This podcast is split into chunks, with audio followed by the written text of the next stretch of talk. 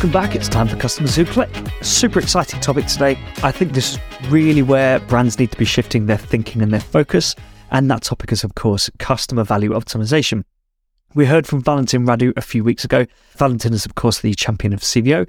But today I'm speaking with Adam Pierce, CEO and co founder of Blend Commerce, a marketing agency specializing in CVO. Let's get Adam on now to find out why they made that shift in CVO and what it means for brands in 2023. Hi, Am. Thanks for joining me today. Would you mind just introducing yourself? Give us a bit of your background and to how you've got to where you are today.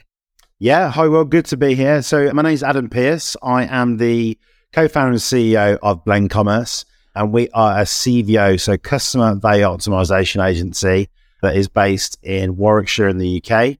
Basically, yeah, I guess in terms of my, I guess, I guess journey into e-commerce, probably like a lot of people, it's one of those things I fell into previously to, to being a, an agency owner, I'd been a manager consultant, I've been a teacher, I've been in educational apps. And basically, about 10 years ago, my business partner, who's also my brother in law, which we can talk about later on, said there's this new Canadian thing called Shopify, Shopify. Wasn't quite sure what he was saying at the time because he's South African as well. And uh, yeah, luckily I listened to him and he then started developing Shopify stores. At the time, I was in digital marketing. We got together, and our very, I guess, cheesy reason for our name is that we were blending marketing and development together. So that's where blend comes from rather than it being anything to do with coffee, even though we do need a lot of coffee, as you can see from the bags under my eyes. Yeah. yeah, I, I didn't actually know the reason behind blend commerce. Actually, blend that's that's quite interesting, and, and it makes sense. Actually, I think there's a lot of, I, I mean, I've uh, I'm sure you've had it. Everyone has it. Issues with silos, right? Where an agency does one thing, and that's it, and then you've got to manage that agency doing that thing, another agency doing another thing. And so I think it's it's making more and more sense for agencies to to try and do a lot more, as long as they are obviously good at it and, and can do it. Yeah, totally. And it's probably something I guess you see well, you know, is that it's important that, you know, when you do work, even if it's, you know, with other companies, that you share the right information and you get the right information.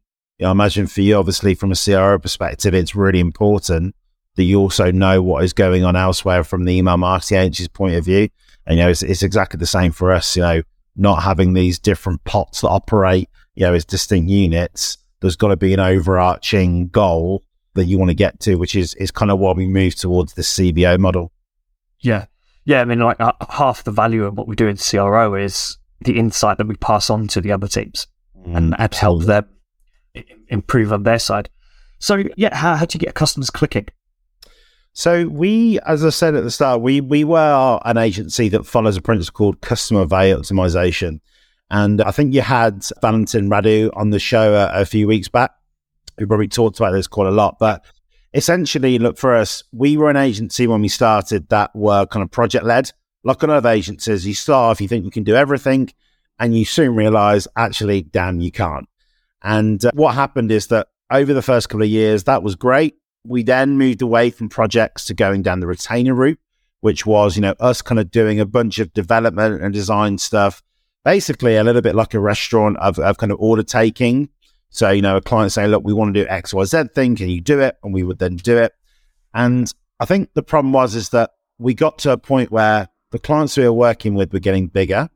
We also were getting a little bit bored with what we were doing and the competition in the market for agencies being that order taking agencies was getting very, very tight. So we first came across Valentin and his team and his concept of CVO probably about two years ago. And what I really liked about it is the fact that it allowed us as an agency not only to offer more than we're offering now, it was something different to what other people were doing. So competitively, it was great. But secondly, we could actually show a lot better results because the way of working with CVO is very much both based around data in and data out, what happens both ends. So very much, I guess, you know, and uh, in in sort of the CRO space is very very similar.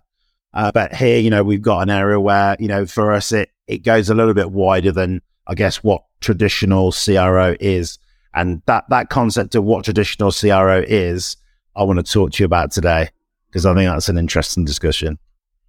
Yeah, absolutely. Yeah, so I can't. I mean, I guess in a way, like a, an agency is doing CVO, it kind of sounds like a basically a full service, an actual full service agency, not just an agency that offers PPC and offers development and offers market research or whatever, but one that's actually we are your growth function.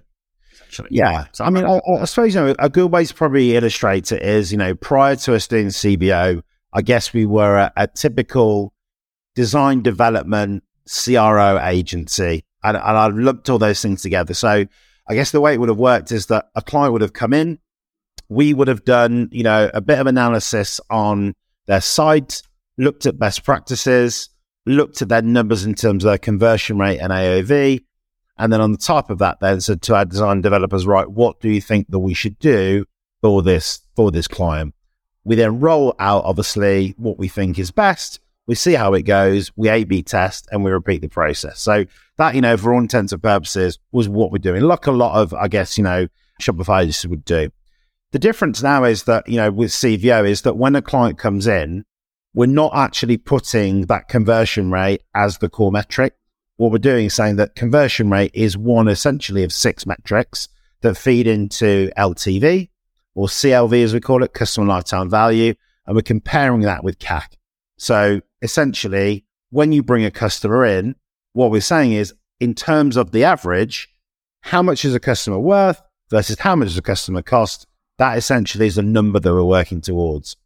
What we then do is, yes, we do all that kind of best practice type stuff, but on top of that, there's a lot of qualitative research pieces we'll do. So things like jobs to be done surveys, where we are finding out, obviously, from customers, not so much about the likes and dislikes of customers for that product, but more of, okay, what was the journey led to this point? What was that, you know, struggling moment that you had that then obviously made you buy this product? That then helps us amend copy, design, customer journey. And on top of that, you've also then got the data analysis side so things like RFM segmentation, where you are scoring your customers based on the recency, frequency, and monetary aspects of them. And then you are then personalizing on site to each of those different segments. So I guess kind of yeah, the difference is is it's more intense from our perspective, but from a merchant's point of view, they are getting from us in comparison to before more stronger hypotheses in terms of what we think is going to happen and I guess a stronger plan based on data of what we think we could do, as well as there being a very much a focus on, right, we have different levers to pull here for LTV, rather than us as we did them before, just pretty much going where, look, conversion rate, AOV are the only numbers you need to look at. That's now not the case. So that's, that's hopefully kind of, I guess, outlines the two, the difference between, I guess, before CVO for us and in CVO for us. Yeah, so I suppose yeah. Beforehand, if you're looking at conversion rate, average order value, and things like that, it's it's those immediate metrics that you know you're seeing from from certain campaigns from from individual orders. But CVO has given you that bigger picture, that that longer term picture, and also like I said, breaking down into RFM segments, so you can actually start to understand the different behaviors. And so actually, I was, I was talking to someone about this the other day about how I feel like a lot of brands approach acquisition and, and actually retention from the point of view that there is one behavior that a loyal customer displays. Yeah. And they will and, and they seem to just decide on what that behavior is. Let's say it's a heights, for example. I, I get heights supplements. Obviously it's it's a monthly subscription. So from their point of view, they'd be expecting me to place an order every month. Or I think they do it quarterly actually. But I know there are days when I forget it. You know, I tend to fall out of the habit on a weekend because I have them at my desk to make it easy when I'm working. Or I go on holiday, I might forget them, which means that every now and again I'm going to skip an order. And there'll be a lot of businesses that look at that and say, oh, she skipped an order. What's going on? Like mm. people who skip orders, people who pause are more likely to cancel. What's going on here? Panic. And that's not the case. But then you get other brands where there isn't that that regular pattern built into the product so much. But some people will come back and buy it every month. Some people will buy it every three months. But because brands take that single behavior view on the customers, they look at those people buying every three months and say, these are not loyal customers. They're not great customers. But actually, in that person's mind, they love this brand. They're really loyal. They're Mhm. only ever going to come back, but they only need the product every quarter. Yeah, well, totally. So- and I, I was going to say, well, I think you know, from you probably see this quite a lot with subscription brands, and I find this a really interesting one. Depending what your narrative is, you know, I guess as an agency, as an expert, you can kind of cut things in different ways. So we had a brand quite recent actually who'd done this. Their subscriptions were literally dying. So the subs were dropping off in terms of new acquisition subscriptions dying off. But when you actually looked at what was happening, the retention rate on the single purchase products was increasing, basically leveled off in terms of data almost one to one with subscriptions. So in that instance, from a, an actual, you know, cash on the table perspective, they're actually net better off because what they weren't doing is doing the subscribe and say, you know, five to ten percent discount off, but it was still happening. And you, I think you're absolutely right. That's the problem is that sometimes, and it's what we realized too, is we were being a far too narrow minded and looking at numbers when we had a particular narrative we needed to, to deploy. Whereas now, obviously, you know, we don't do that. But the difficult thing is a lot of brands are still doing that to themselves. You know, I had a conversation the other week with, with quite a, a big national drinks company who are D2C. And we had the same situation there where the head of retention is looking at it, you know, LTV, but the head of commercial is purely just looking at the conversion rate. And they're seeing a completely different business. And and that's the tricky thing, I think, you know, for us as an agency now is getting people to understand why CVO, but also getting alignment in a team. And that's been the most difficult part for us as an agency of, of you know, going down this new route, route of CVO. We're definitely not there yet, but I think, you know, with, I'm definitely seeing LTV to CAC being talked about a lot more, both in terms of brands, but also things like, you know, the content we see on LinkedIn, which, you know, you and I are, are always seeing probably quite a lot more of now. Yeah. Well, I think, yeah, I mean, it's something I've I've always looked at, right? I, I, I mean, my, my background was startups, quite early stage startups. So I was in a position where I, I, I couldn't just look at it from a conversion point of view because I was involved in the entire funnel. So, you know, I wasn't siloed off, which means I, I you know, I I could see the impact that certain campaigns had, certain incentives had. And I could see that, yeah, we could bump conversion up with a certain offer, but people cancelled straight away. And so our lifetime value was bad. So now that I've moved into more conversion rate optimization, my approach has been, well, you know, one thing I've talked about a bit is, is ditch the discounts, right? And, and, you know, it's, it's making sure that essentially w- when you're converting someone, you're converting them because it's the right reason, because you've actually convinced them it's the right product for them, not because you've overly incentivized that purchase and they've gone, oh yeah, go on, I might as well. You know, I saw, Um, I made, I made this comment to someone I know at, at the company, quite a big meal kit brand. Now, I remember when this brand was young, and I think the welcome offer I got was something like 40% off my first box. Yeah. It might, it might have been 25 off two boxes, something like that. Now, the offer I've seen, I think it was 60% off your first box and then like 25% off for three months. Something like that. It is, it's just insane. And I know from speaking to these, these brands that they are, they've all got stuck into this discounting Yep. nightmare where they're all, they're all just competing on price, struggling with the margin on it because they're give, giving away that margin.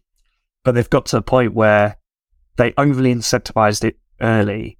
And now people are saying, well, why would I pay full price when I know, or to me, it seems like you can afford to give me this discount. Mm. So I'm going to wait for the discount. And I know that I, I only ever resubscribed when I got an offer in my, in my inbox saying, do you want 40% off your next two boxes? Exactly.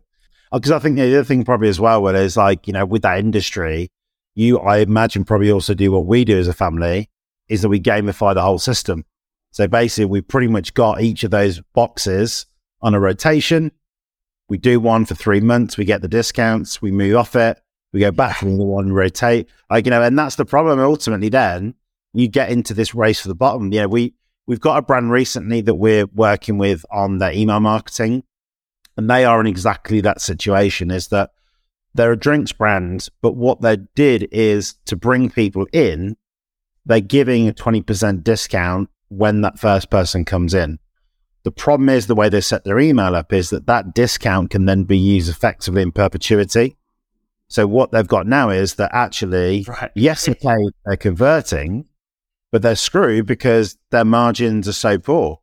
And they're saying, well, you know, we've got to do two things now. One is that we've got to wean our existing customers off discounts. How are we going to do that? Which is, you know, quite a difficult thing I would I would argue to do. But the second thing is then what is the offer? How do we need to change to then obviously get the right type of customers in to then not need that discount?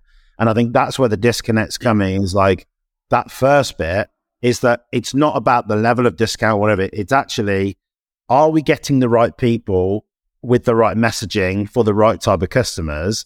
And that's where kind of our process for CVO works because we can then, you know, look through the data in terms of reviews. We can look at the keywords we've been using. We look at the jobs to be done survey and say, well, actually, it was this reason why people went to that particular thing in the first place. So we'll use that then to help with acquisition. So very much what you were saying, you know, before is like, we've got to stop this like obsession with silos. And I, you know, in all honesty, like a lot of it does come for brands because it comes from this idea of departments, doesn't it?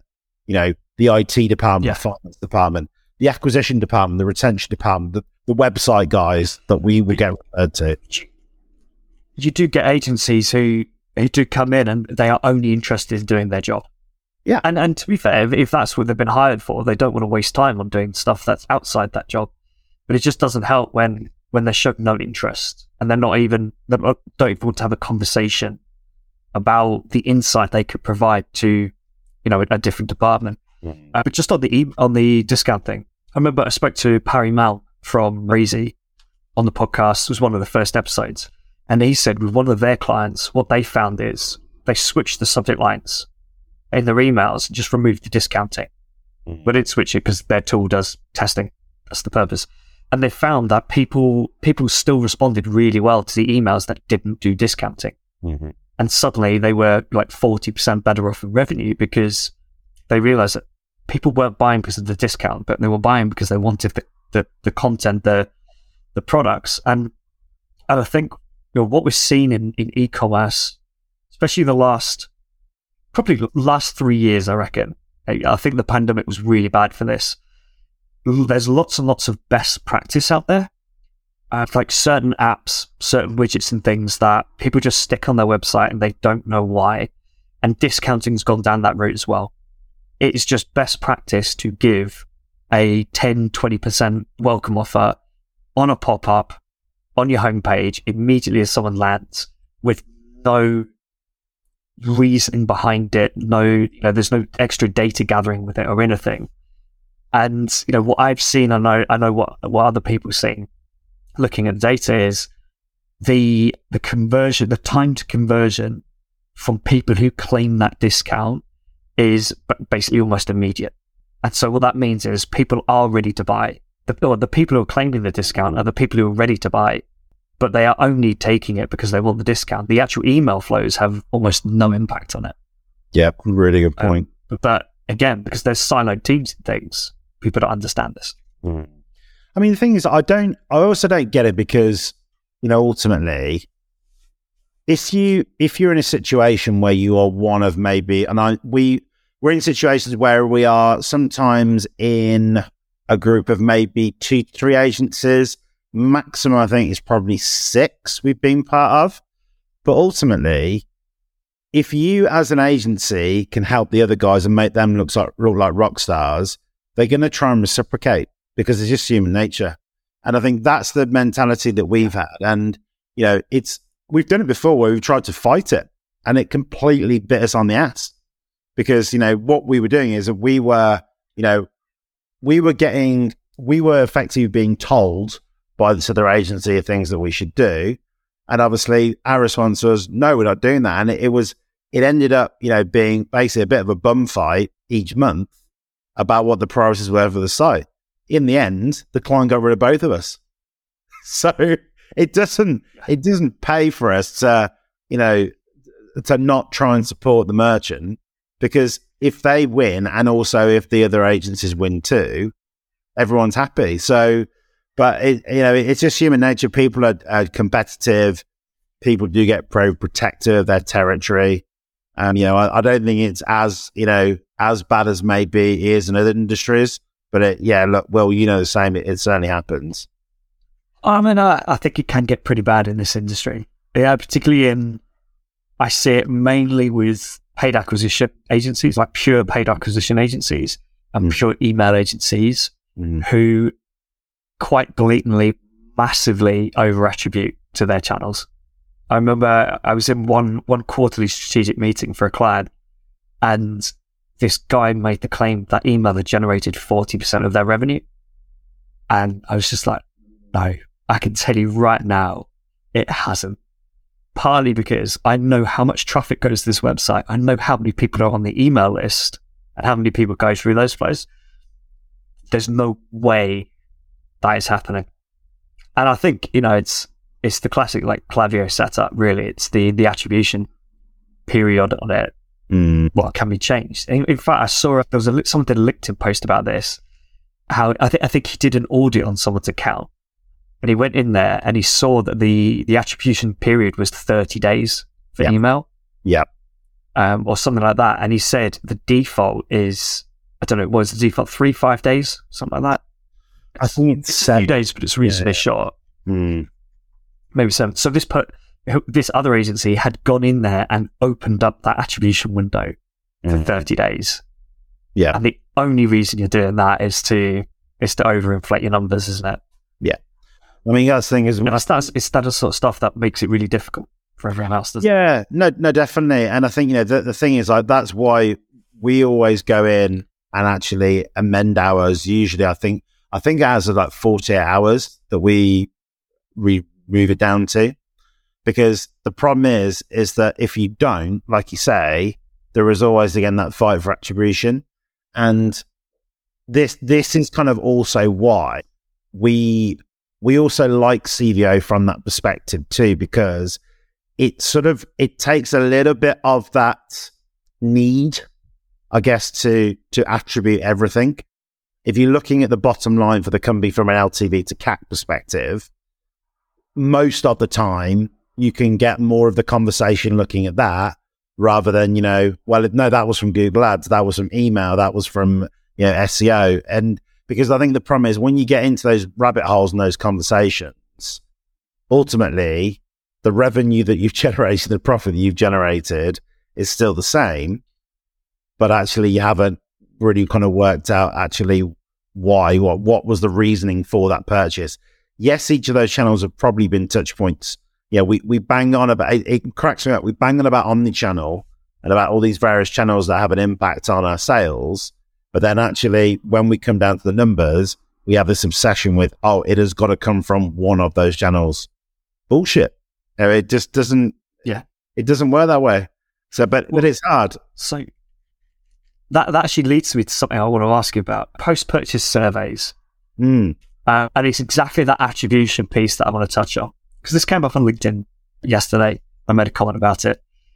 I don't personally, and maybe because it's like because it's because I focus on CRO, but I don't see the value in asking people where they heard about your brand mm. or where they've come from today because it gives it's exactly that thing. It gives you this idea that there's one channel that that drives it, and also you're relying. I, I know people are saying, "Well, we can't trust the data, so we need to ask people." But it's like, well, can you really trust when someone first heard about your brand?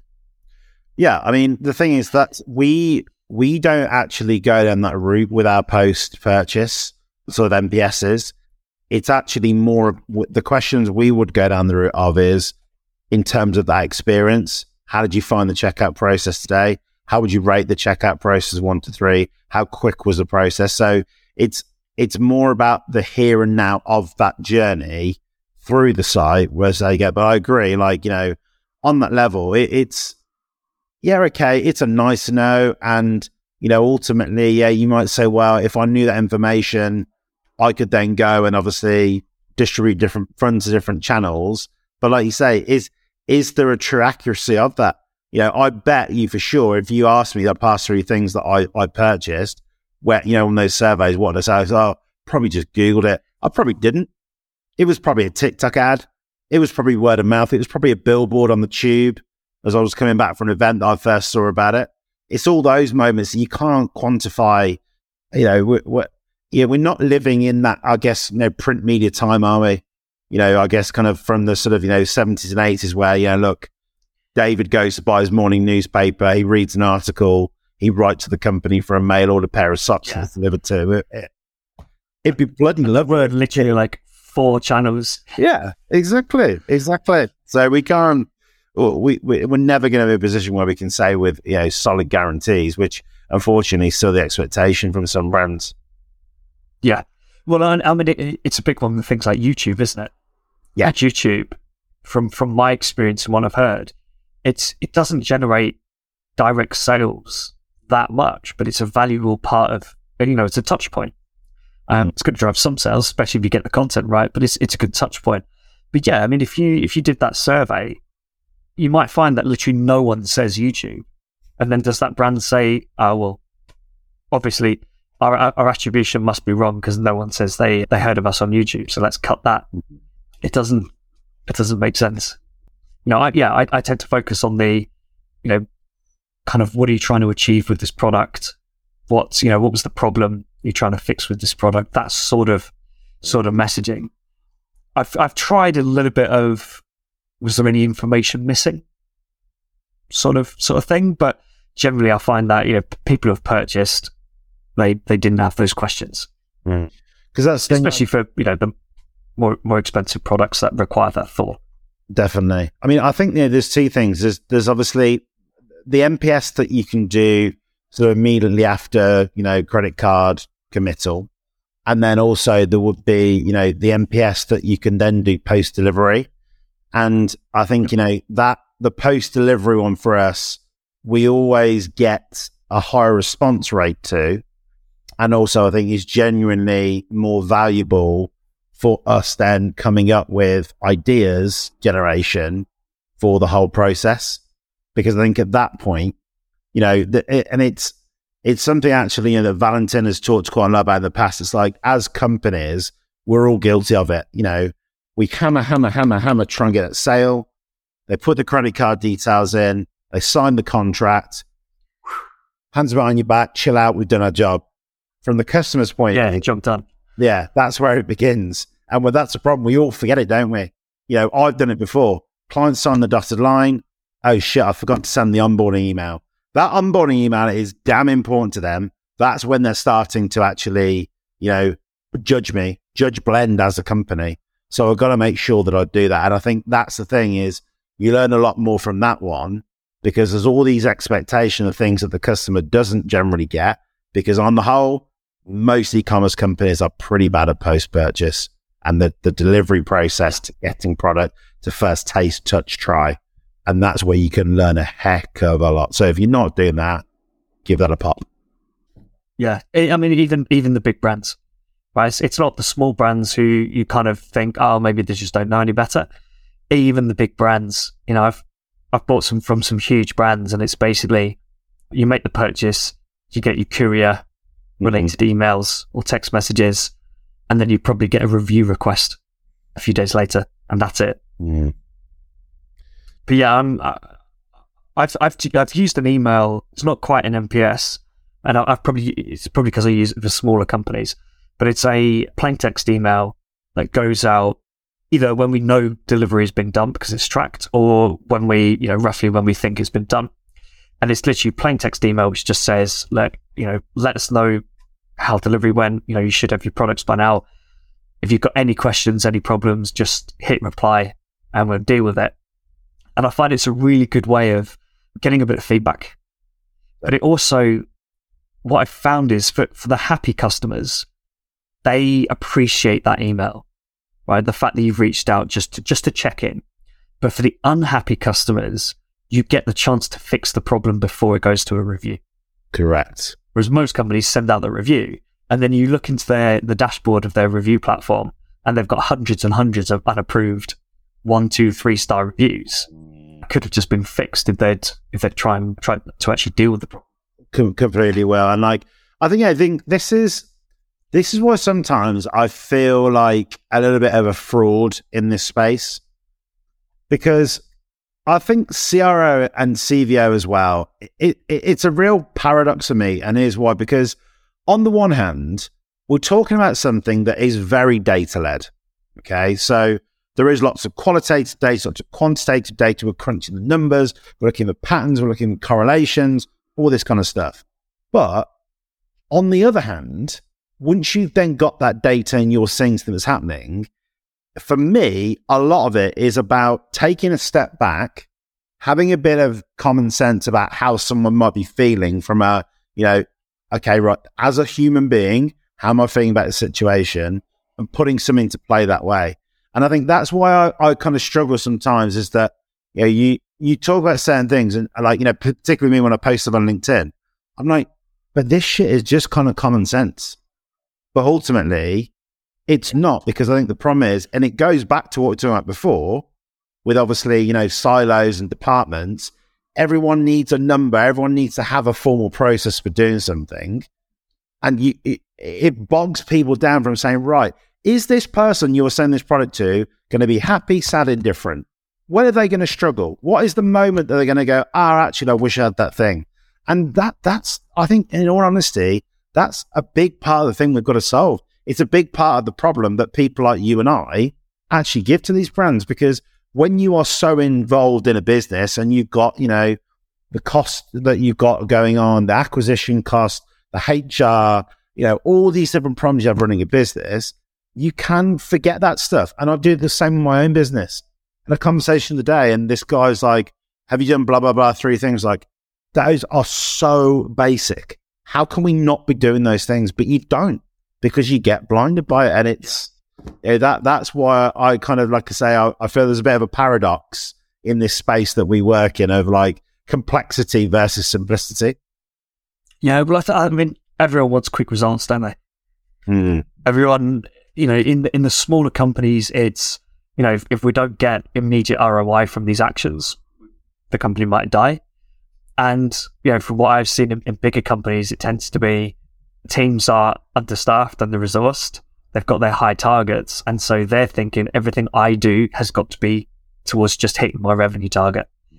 And that's, that's something that leads to discounts a lot because people know they can just get a flood of revenue discounts. Uh, and I think again, yeah, it comes down to like siloing and, but not just siloing, it's, I guess, transparency within a business as well. If people don't understand the metrics, like margins, unit economics, and things, you get an email marketer saying, "Shit, I need to hit my target for the quarter, yeah. and let's do a flash sale." Not understanding, you know, thinking, "Oh, brilliant! I'm I'm going to generate twenty grand in revenue from this email," and then, but on the, on the bottom line, it's it's contributing nothing. Yeah. So it's yeah, there's dangerous more more more issues to it. That's that's just difficult. Yeah. Cool. Any anything else you wanted to add about CVO? I think, look, you know, ultimately, it's it's one of those things. I think that it doesn't also need to be all done at once. I think it's probably a good thing to do. Say so. If you are tuning in and kind of, you know, you, you want to get a bit more information of it, have a look at the stuff that we put out Blend on CVO. Have a look at the stuff that Valentin Radu puts out on CVO. You know, the, there's a growing bulk of content, but it might just be a small part of it. So, for example, you know, even if you are able to go and do an RFM analysis of your email list. That is going to give you a lot of valuable information. Even if you can go and add an NPS survey on your site as the first step, just, just kind of, a, I guess, test the water, put, put your toe in the water and kind of see, say, look, what, let's, let's invest, you know, a few hours or a day of doing this thing. Let's see what we get back of it. What are the stories that we can find out? And off the back of it, is there one or two things that we can change that we can then test to see if it has an impact. If it works, great. You know, maybe then do another step. So I think you know, that's the thing with, with everything again is take baby steps. I'm not a fan of kind of shiny object syndrome, which again, again is another thing we have in e-commerce. Oh, it's this brand new thing. Let's just go head first. Like all these brands just go, right, let's turn off Instagram and Facebook. It's all about TikTok. You then get this big court case in the States going, oh, TikTok might not be around. Oh, that's a bit scary. So yeah, don't don't kind of go two footed. Have a little go with it first of all. Go in slowly, and then kind of you know work your way and see if it works out for you. Yeah, I think it, it's important that you know CRO and CVO they're not marketing channels, right? They they support the marketing channels. So you know if you wanted to go down the route of of CVO, it's not you don't have to just build a new department and set up all these processes and it's this massive yeah. project. You can literally just take one little bit of it you know, uh, jobs to be done interviews or or getting that NPS survey in place. You know, it's it's kind of one action that you've got to do once that then feeds into all those other channels. So the, the value you can get from taking one CVO related action is is so beneficial. Exactly, and it, you know it's it's that whole thing sort of horse for courses. You know, not all parts of CVO are going to be relevant for every single size of the company. You know, in terms of the full suite, then you know, look, realistically speaking, you need to be a brand that is kind of doing probably, I would say, in excess of, of 10 to 15 million pounds or dollars a year, you know, as, a, as kind of a dollar number. But if you're, you know, less than that and you're, you know, you're doing in excess of sort of, you know, I would say one and a half to two, there's certainly elements that you can use because you will have enough data to, to use some of those tools with to, to make it worthwhile. Yeah, absolutely. Cool. Just before we finish, a couple of quick questions. Firstly, if you could sit with the marketing department of one brand, who would it be? Oh, great question. I would, man, it, it's a hard one. So, okay, on the one hand, I would love to sit with the marketing department from Huel because I'm very interesting to see a little bit more about some of the tax that are going on. I would, and also I would like to probably sit with the marketing department, or actually sit with anyone from Midday Squares. Jake Karls, who's one of the the founders there, I love him. I'm kind of fangirling him all the time on LinkedIn. I love what they do, and I would love to see the inner, inner workings of their mind. I don't know them. Midday Squares. I don't think I know. Yeah, if you if you follow them on, on LinkedIn, they're pretty noisy in very high energy. A few guys and girls who who run the show there. Sweet. Yeah, I think. Do you know True Classics? Yes. True Classic. Yeah. I think I'd love to sit with them for a brand. I've I've heard. I don't know how true this is. I've heard they're doing over three hundred million a year selling plain t-shirts and and a few other bits, but essentially it's all just plain clothing. That makes it sound really boring. Right? They're supposed to be like incredible fit. That's their mm. whole whole yeah. thing. But they are still selling plain t-shirts, mm. and and they're absolutely killing it. Yeah. So yeah, I think that'd be really interesting. But just finally, you got one last piece of advice for brands out there. What would it be? My advice would be is look after the customer once they put the credit card details in, and uh, you know yeah. you can you can worry about your site all you want ultimately that kind of you know last mile, whatever you want to call it, that's the thing that's going to make or break your business, especially over the next twelve to eighteen months. Yeah, yeah, I think that's right. Awesome. Well, thank you so much, Adam. If anyone wants to reach out and find out more, what's the best way of doing that? Yeah, fantastic. So uh, good to be on, Willen. If people want to obviously get in touch with me personally, it's Adam Pearce, P E A R C E on LinkedIn. And uh, obviously, yeah, if you want to have one up more about what we do at Blend and CVO, just go ahead and go to blendcommerce.com. Awesome. All right. Thanks so much, Adam. Cheers. Well, good to be on. Thanks. Something I've always talked about with my approach to CRO, conversion rate optimization, is how the end goal still needs to be improving profitable revenue. Of course, we can improve conversions by throwing discounts around and incentivizing it, but if it's not making profit for a company, it doesn't matter. And that's where CVO comes in. CVO really puts that importance and focus on the end result. Who are your most valuable customers? How can you acquire more of them? And how can you encourage other customers to show those same traits? With profitability becoming ever more important to brands this year, customer value optimization is an essential path to follow. If you'd like to hear more from Adam, you can find him on LinkedIn or head to blendcommerce.com. Any other podcast questions, feedback, or guest requests, please send them over to will at customerswhoclick.com or DM me on LinkedIn. Next up, I've got Amy Fullerton joining me from Neo Cocktails to talk about how startups can get the right data into the hands of the right teams without having to rely on expensive enterprise level solutions. But until then, keep those customers clicking.